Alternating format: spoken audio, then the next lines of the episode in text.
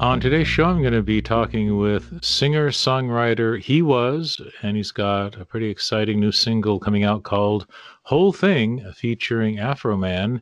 It's coming on the heels of his summer release, Lemon. He is from Boston, which I'm going to talk to him about and see what his plans are going into 2021. So welcome to the show. Thank you so much. Thank you for having me. I know I almost choked on 2021 because I can't believe we're almost out of 2020 and into something hopefully better, you know? Yeah, that was a long one, wasn't it? Well, at least you had one bright spot, the release of Lemon. But, you know, a lot of singers have had challenges releasing music this year. Yeah, it's definitely been difficult. I mean, for me, definitely, you know, I was... set to do a lot of touring this year, going to like a lot of cool casinos and stuff. And obviously that was all put on hold. So that was a huge bummer, but it actually gave us time to do a ton of stuff in the studio. So, you know, not all bad. Now you have a connection to the group 98 Degrees. Yes. Which I'm guessing you may not have even been born when they had their first hit song back in the 90s. No, I don't think I was. So what happened? They heard your sound and were intrigued, and you guys started, what, collaborating or doing shows together? Yeah, so basically, they, so Jeff Timmons from 98 Degrees was interested in putting together a new boy band that he would manage himself. Mm-hmm. And it was me and three other guys, and the three other guys were found, you know, through friends of friends or managers of managers and so on. I actually got involved because a friend of mine saw his Facebook post and somehow was friends with him on Facebook, and he said he was looking for one more singer, and she tagged me, and then he listened to my stuff, and I talked to him on the phone, and I actually didn't know what 98 Degrees was at the time, but you know, right. I bet you learned fast. I learned fast. I looked him up, and I was like, oh God, this is an amazing opportunity. So, he was a super nice guy, and yeah, he flew us out, and we ended up creating this really cool act where we're singing and performing all of the best, boy band songs from the 90s, including some of their hits. So, yeah, it's just a really cool experience. And was part of this done in Las Vegas?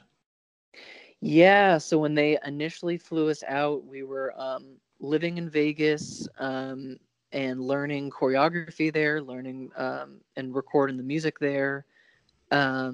And then that was kind of our home base as we flew out to different casinos across the country.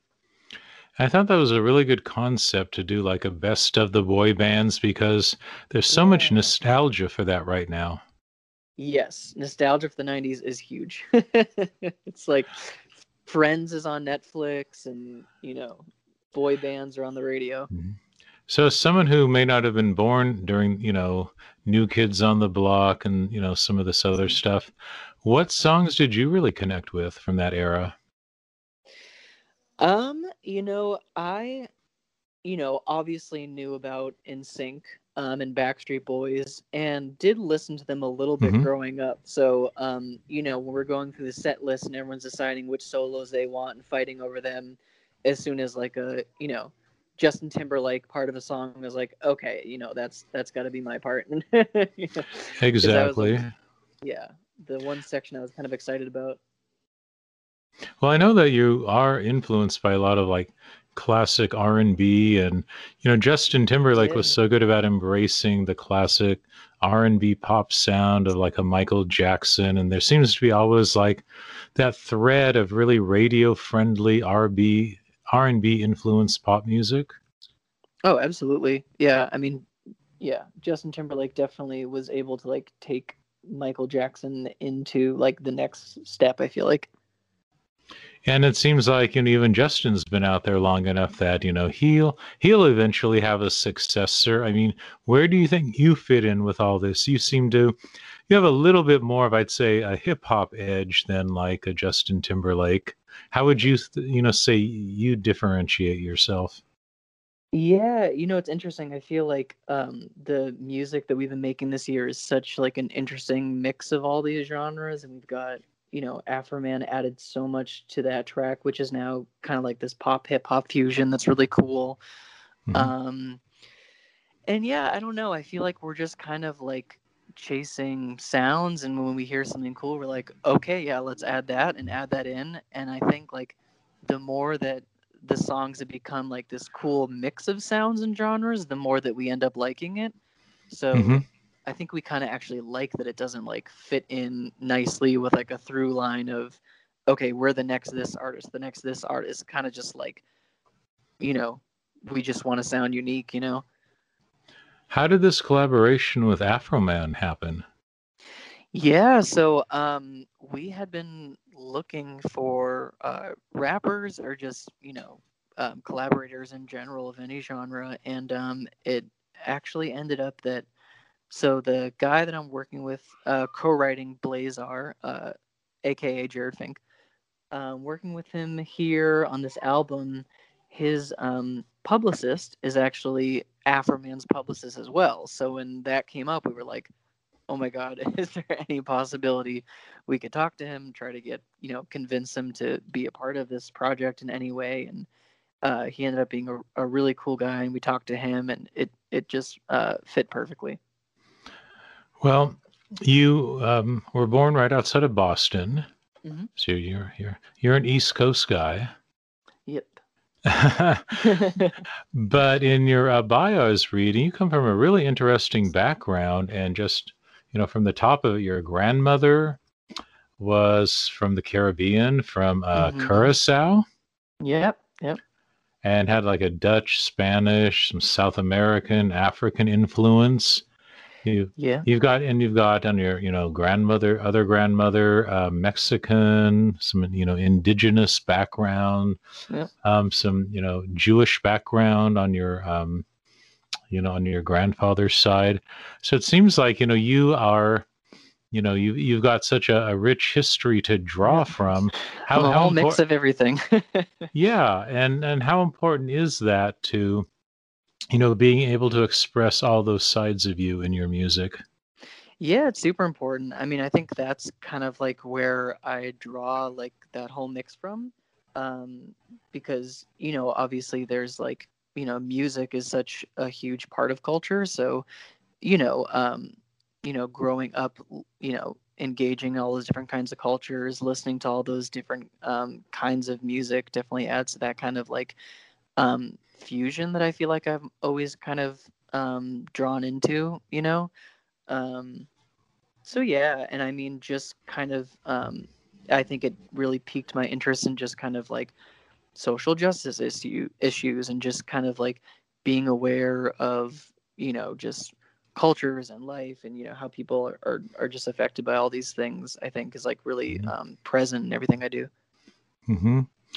Well, we seem to be doing a better job out in the world of just, representing a bigger cross section of people. And it just seems so important, to continue with that. I mean, what are your thoughts on just, seeing people that, who represent you, or just seeing, your heritage represented by you and other people? Yeah.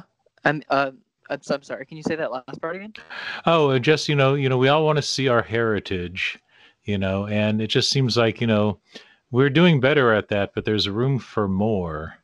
And it just seems like, you're doing a good job with that. And just that, there is such an awareness right now. Do you think we've made a lot of progress with that?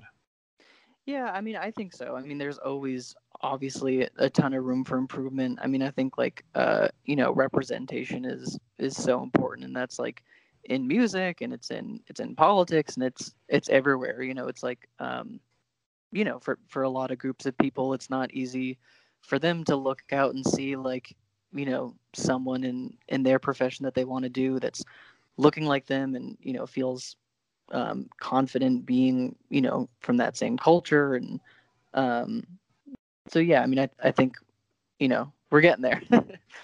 Yeah. And it just always seems that musicians are at the forefront of social change. Oh, typically. I mean, I think it's kind of always been that way. Mm-hmm. So for your music, you know, Lemon, which is a very catchy song. Do you see with the new single Whole Thing, are you going into, I wouldn't say a more political direction, but, you know, how have you progressed in your music as you've matured? Yeah, I mean, it's definitely not like a political direction. You know, the song is kind of about like hookup culture and all that. But yeah, I mean, it's definitely like another side of that same like character that we've been kind of like developing over the last year. Well, you are of that generation that has grown up, you know, on, you know, phone app dating. Yes. And you know, a lot of young people really don't know how to hook up without an electronic device now. This is true. Yes. Especially in COVID times, does not help at all. I don't hear a lot of people, you know, meeting at bars or meeting at restaurants or anything like that. I think, you know, we've been so accustomed to, if you can get it on your phone, why not? So in your song, you know, what's your attitude to it? You know, good, bad, indifferent. I mean, what are your thoughts on hookup culture in general? Yeah, I mean, it's certainly kind of like a character that I'm playing in the song. You know, it's not necessarily like exactly my experience or the way that I'm feeling about it, but definitely the character in the song is definitely pro hookup culture. You know, they're saying that, you know, they had fun with this person, but, you know, let's not make it any more than a one-time thing. Well, there's such an awareness of, you know, the pickup artist, you know, and that's been so influential, just the art of, you know, I think guys your age growing up, this tremendous pressure, you know, to prove themselves out, you know, in this pickup culture world. You know, what do you see with your friends and growing up? I mean, what do you think are the unique pressures your generation had to grow up with? Yeah, I mean, I don't know. I almost see it as kind of like a lack of pressure, you know, because I don't see the same like need for people my age to like, you know, get married or settle down or anything like that. So, you know, like I'm seeing, you know, even, you know, friends that are like a little above my age range that, you know, they're still kind of in the same boat, just going out, hooking up, you know, whatever. Mm-hmm. Well, one thing that I think is too bad with the COVID and the quarantine, and this is especially with your music, is just people can't go out and dance right now. Yeah, that is true. Do you miss that? Wouldn't you just love to see your new music heard in a nightclub? That would be awesome, yeah. I mean, I know there's some clubs that they're open, but then the dance floor is blocked. So that's not fun either. No. That's the whole point. No, not at all. And so you're still in Massachusetts right now? No, I'm living in Spokane at the moment. Oh, you're in Washington State. Well, yeah. As we both know, the governor on just last Sunday has kind of reversed a lot of stuff, and it's even more restrictive now in restaurants, bars. So not good in this state right now. Yeah, we are going back into shutdown. I think it was just yesterday. I tried to go to the gym and found out that was closed for the first time, and wasn't happy about that. Oh my goodness. Well, you know, as a pop star, you better find an alternate way to stay in shape for your fans. Yes, this is true. Yeah, I've already made the switch to online workout videos. So, because you're going to do a boy band tribute. Yes. So, well, how long have you been in Spokane for? I've been here for 9 months now, I believe. Now, what brought you there? Actually working with Blazar, the co-writer and producer that I'm working with now on all these songs, has a fantastic studio here, and we've just been working away.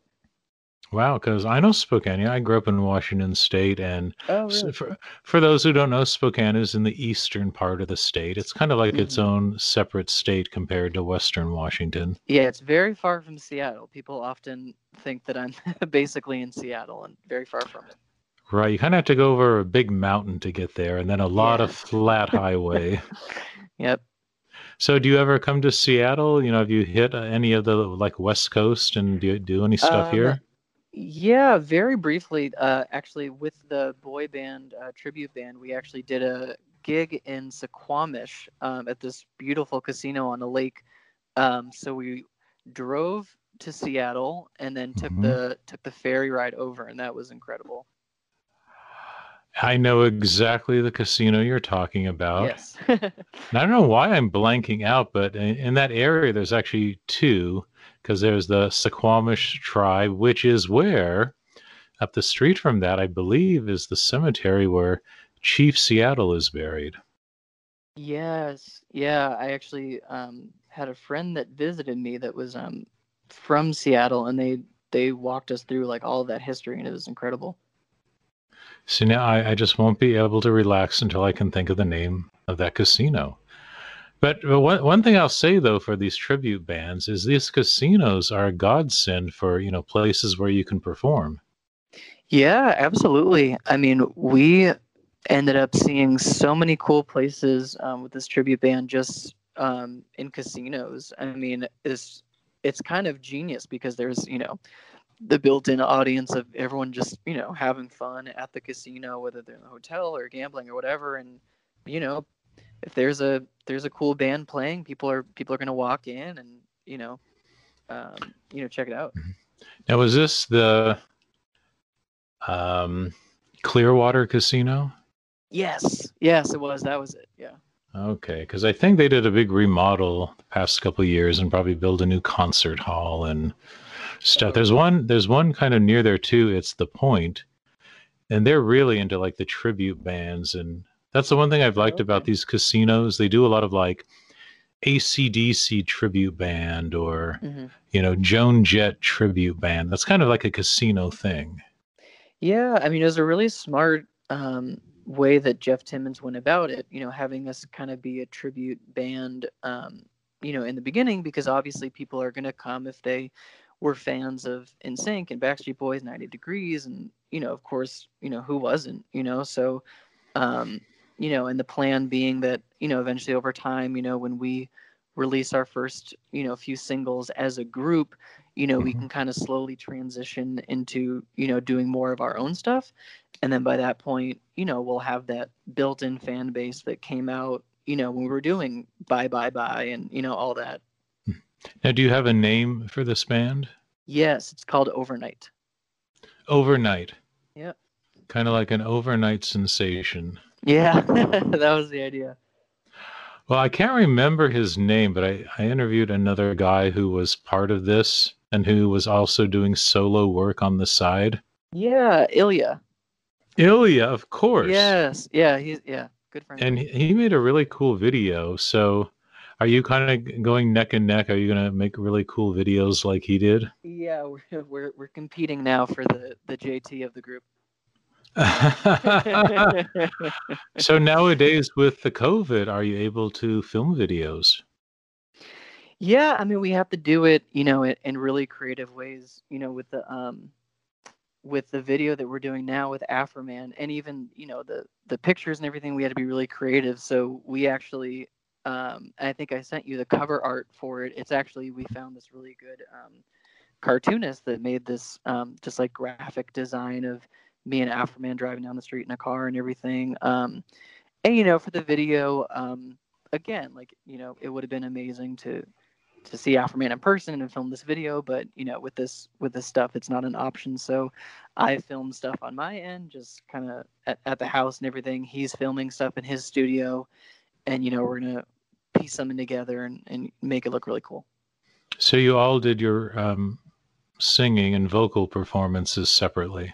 Yeah, thousands of miles away. So when you're doing that, how do you build the chemistry with the other artist? Yeah, I mean, it's just a mix of, you know, Skype calls like we're doing now and texts and all that kind of stuff, just going back and forth. You know, so it's kind of like an extended recording session, you know, and just going back and forth and throwing ideas off each other, just like you would if you were in person, you know. And, you know, I looked him up briefly, but I'd like to know more info. Like, what was Afroman's sort of story before he started collaborating with you? How, you know, what really, who thought your two styles would be a good match? Yeah, I mean, you know, I feel like I'm at that stage where it's like you do the amazing opportunity if it's possible, and then you find a way to make it work, you know? So when we found out that this was even, you know, a possible idea, we went through every song that we've made the past year, and we have like kind of 12 or 13 that, you know, are pretty much polished, and just when, would this one work for Afroman? Would this one work? And then, you know, we came across that one. We're like, wait a minute, like hookup culture, like a little bit more of like a raunchy song. Like this is, you know, we thought it'd be perfect for him. And, you know, we went in and massaged a little bit, made the beat a little bit more accustomed to like a hip hop verse and everything. And, yeah, you know, I think it's, we kind of worked backwards from, you know, okay, we got the opportunity. Now let's make it make sense. Mm-hmm. Well, I'm wondering with your, you know, boy band image, that's a real fine balance, because the traditional boy bands, yeah, they you know, appealed to, you know, kind of an innocent crowd, you know, on the surface. Yeah, they were a little rock and roll, a little bit, you know, sexy, but not too sexy. They were still kind of good, clean fun. They never crossed a line, you know? Yeah. Are you ever conscious of that, or does Timmons ever say, hey, here's the line, don't cross it? Yeah, well, you know what's interesting is actually the first gig that we ever had was in Menominee Casino in Wisconsin, and every year they have a male strip club come and do a strip show. And we were the first year where that casino had a group that was singing and not stripping. But a lot of people, a lot of the women at the casino were not aware of that. So, you know, I think we were actually being pulled in the other direction that time. So yeah, it started becoming like a Magic Mike. Yeah, exactly. And you know, followed Jeff Timmons' career at all. He had a lot of Magic Mike moments as well after 98 Degrees, and he's still in, you know, 98 Degrees. They back and they're performing, and they do a lot of Christmas shows. But in between, he actually was in a male strip review in Vegas, and that's why he's out in Vegas now for many years. And then he actually managed a male strip review show, so he's you know, he's had his experience in that world as well. Okay, that makes sense. Yeah. Didn't like Ian Zirig from Beverly Hills 90210 kind of do a similar thing, or like he hosted like the Chippendales review? Yeah, I think there's a lot of crossover actually with boy bands and that whole, you know, Magic Mike kind of universe. See, this whole landscape has changed so much in the past few decades. I mean, in the past, if you're, you know, in a boy band, you could retire peacefully. Now there's this whole other level of, you know, Las Vegas. You always have, now it's like you have to have a little Las Vegas thing mid-career. Yeah, exactly. Yeah, and Vegas is so cool. I mean, you can't really complain about it either. Now, hopefully, you'll be able to do your part of Vegas while keeping your clothes on. Yeah. Hopefully you'll have enough clout by then. Yeah. Well, that's why it's funny that you mentioned Jeff kind of drawing the line where we should go. I think if anything, we're telling him, yeah, no, we were going to put our line here. Mm-hmm. Well, and I do think that's why people like the whole nostalgia for boy bands, because a lot of people do want a more innocent time. Yeah. Yeah. No, totally. You know, and everyone likes to be reminded of the songs they, you know, grew up with. So I think for you, you know, when your singles take off, you will be the songs that this next generation remembers when they get older. Yeah. Well, I think that's the goal. Wouldn't that be the best as a singer? That one, you know, the teeny boppers who hear your music when they grow up and have kids, they share with your kids, You know, this is the song He Was put out. That this was my favorite song when I was your age.